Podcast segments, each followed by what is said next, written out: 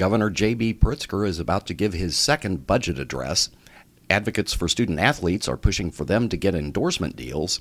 And with the 2020 census coming up, how will Illinois redraw legislative and congressional district maps next time around? All that coming up on this edition of Capitol Cast.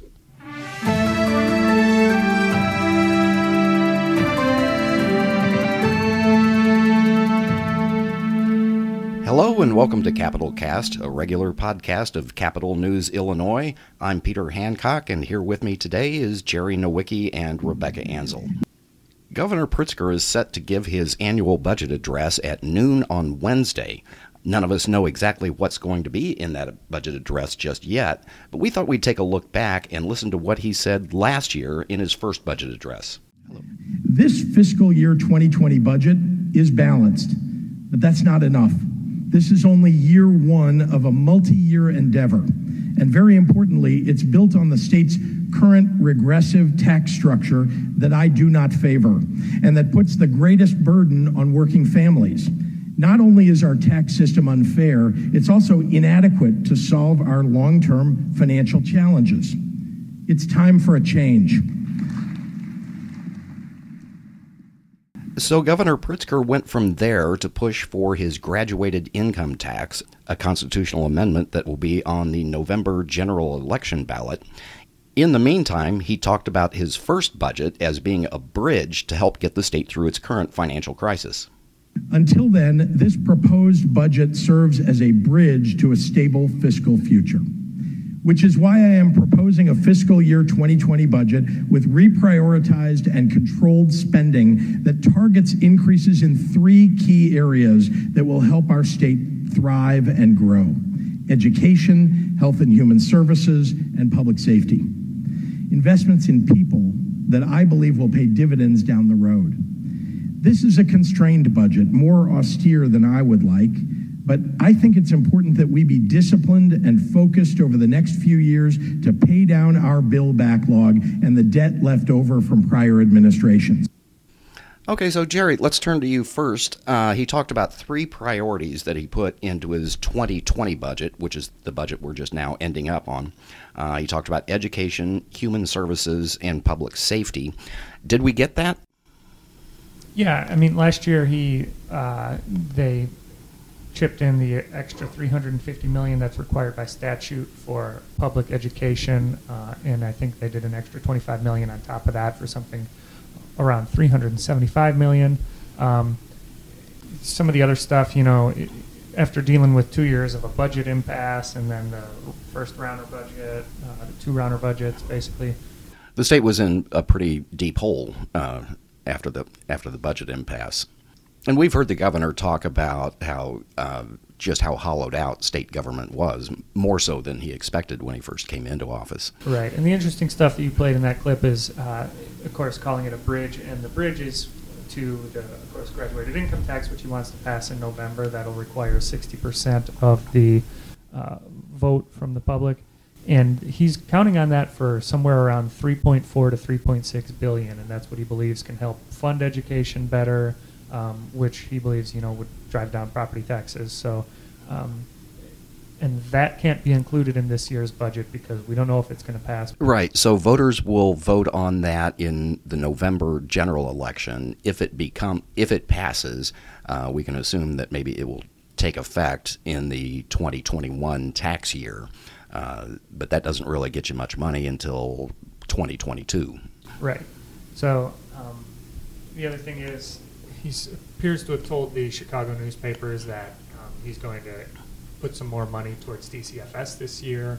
Uh, and then there's another the $350 million is supposed to be added every year to public education. So that's another thing. Uh, the public uh, employee pension is growing this year, the amount of money we need to put into it. So he's going to have to show us how he can offset some of that if he's not going to raise new revenues.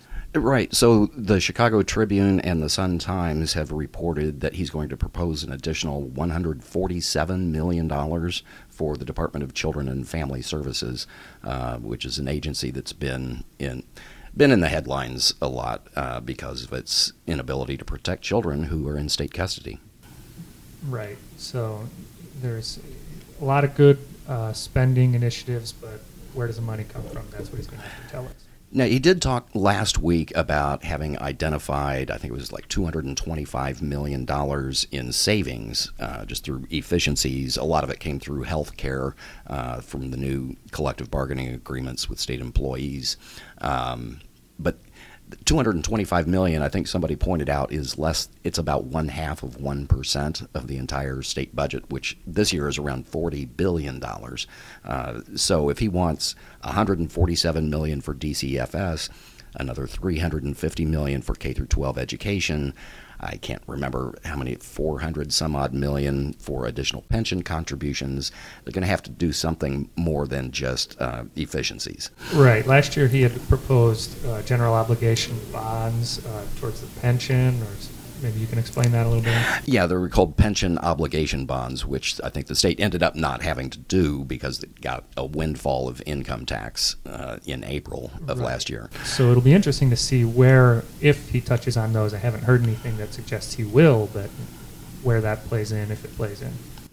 Okay, and in the meantime, we have lawmakers kind of angling for position on various pieces of legislation that they want outside the budget. You covered one last week where Representative Emanuel Chris Welch uh, was trying to kickstart a bill that he introduced last year.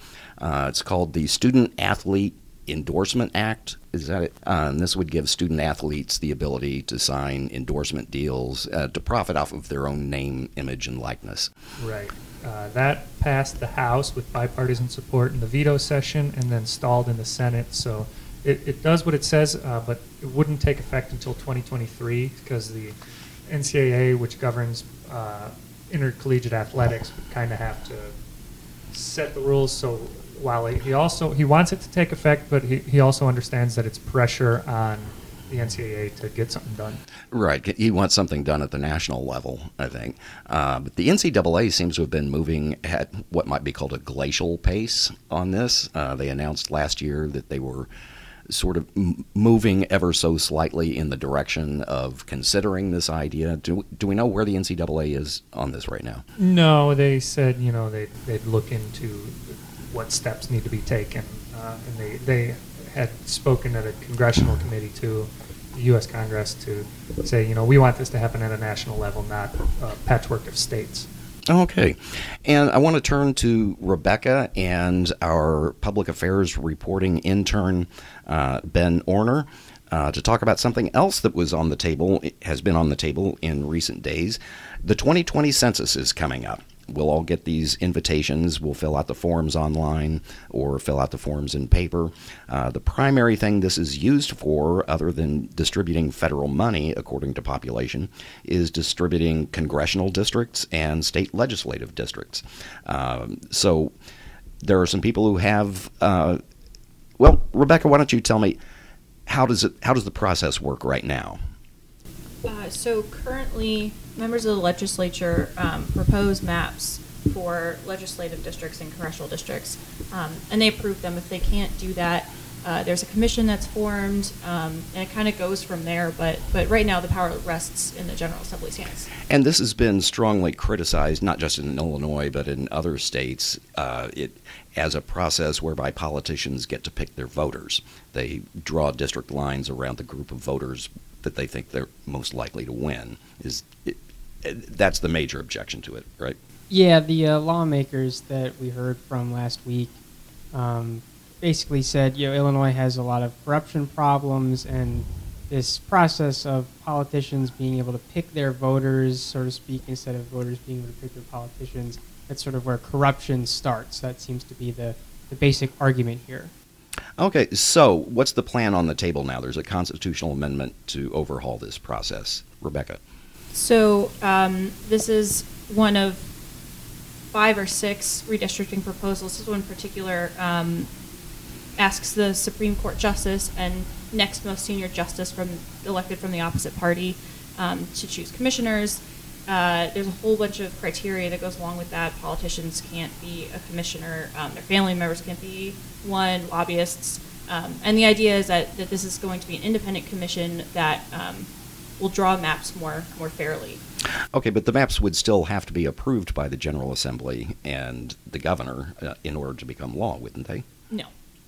Okay, so they would just be handing over that legislative authority to an independent commission.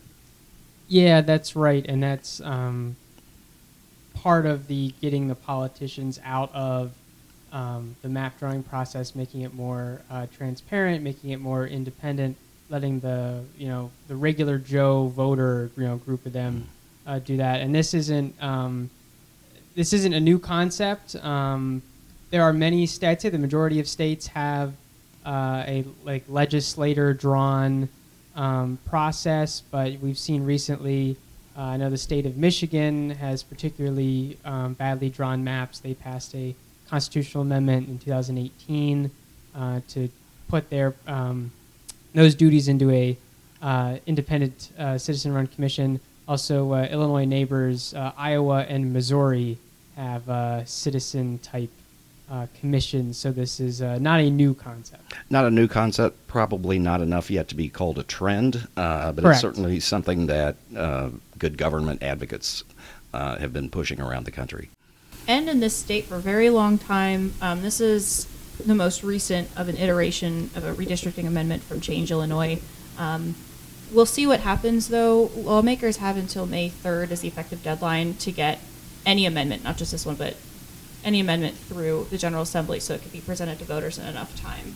Right. So for it to get on the November ballot, um, because lawmakers they have to start doing the redistricting next year. So if you count back from November, uh, they have to get this constitutional amendment approved by the General Assembly to get on the ballot this year, so that it can be put into effect in 2021. Okay. Uh, one thing I heard from advo- from one advocate said that uh, she said it's the um, the really the best time um, for for them right now to to get this done because uh, lawmakers in March will be running for reelection, um, and then again in November primaries in general. Um, so. 67% of uh, Illinoisans from a Southern Illinois University poll last year um, support independently drawn uh, districts. So it's a popular thing, and maybe because it's an election year, politicians will um, feel the urge to um, get this done. Okay, so we'll be following that over the next few weeks. We'll also be monitoring the governor's budget address on Wednesday, and we'll be back in our next edition of Capitol Cast to analyze all of that.